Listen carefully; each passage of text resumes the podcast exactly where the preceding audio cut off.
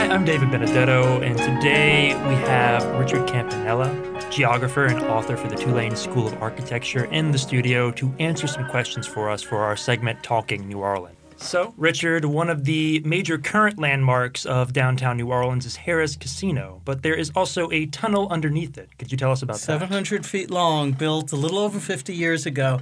Uh, and this was a, uh, a product of a um, post World War II um, plan uh, developed by Robert Moses, the famous and some would say infamous planning czar of Greater New York City, who in 1946 came down here to consult um, for the Morrison administration, actually, actually with the, the, the State Highway uh, Agency, um, to uh, develop plans for what he called the arterial plan for New Orleans.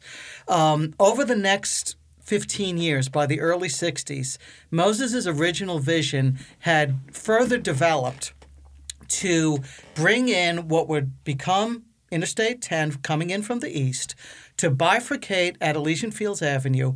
One route would take Claiborne, there would be an elevated expressway over Claiborne Avenue that would take you to downtown and points west to Metairie. And then the other one would take you along the riverfront um, and then get you over to what became the Greater New Orleans Bridge over to the West Bank. Um, so, how would you get this riverfront expressway past all the congestion at um, the foot of Canal Street and Poydras Street, particularly since also in the 60s there was this vision for an international trade mart at that very same spot. So, the city was eager to have the Riverfront Expressways built. They were also eager to get started developing what is now the World Trade Center and the Rivergate Exhibition Hall across the street. Uh, but they had this timing problem in that the Riverfront Expressway was going through delays and challenges by preservationists in Washington. They were going to tear up the street anyway for the exhibition hall. So, and the last thing they wanted to do was allow the exhibition hall to become an obstacle to getting the Riverfront Expressway. So, what the city did was using its own money, or that is tax taxpayer, local taxpayer money, to go ahead and build. Um, ahead of schedule, a 700 foot long, full blown, up to code um, tunnel uh, beneath um, uh, the the exhibition hall, uh, and so uh, this would so cars would come off the Riverfront Expressway, go underground right at Canal Street, and then emerge uh, at Poydras Street, and then on their way to the bridge. 1969, shocking news. Department of Transportation agrees with the preservationists and said the Riverfront Expressway would do irreparable harm to the historic nature of the French Quarter.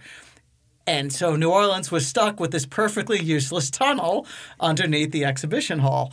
Uh, this is 1969, 1995. That exhibition hall was demolished for Harrah's Casino, and there it sits today. I actually got in it. It's used for valet parking.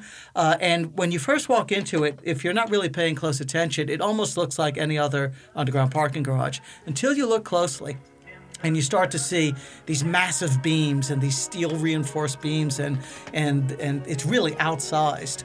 Uh, and so uh, we will forever have this uh, relic of the otherwise never actually built riverfront expressway. Fantastic. Thank you richard. That was richard campanella geographer and author with the tulane school of architecture and this is talking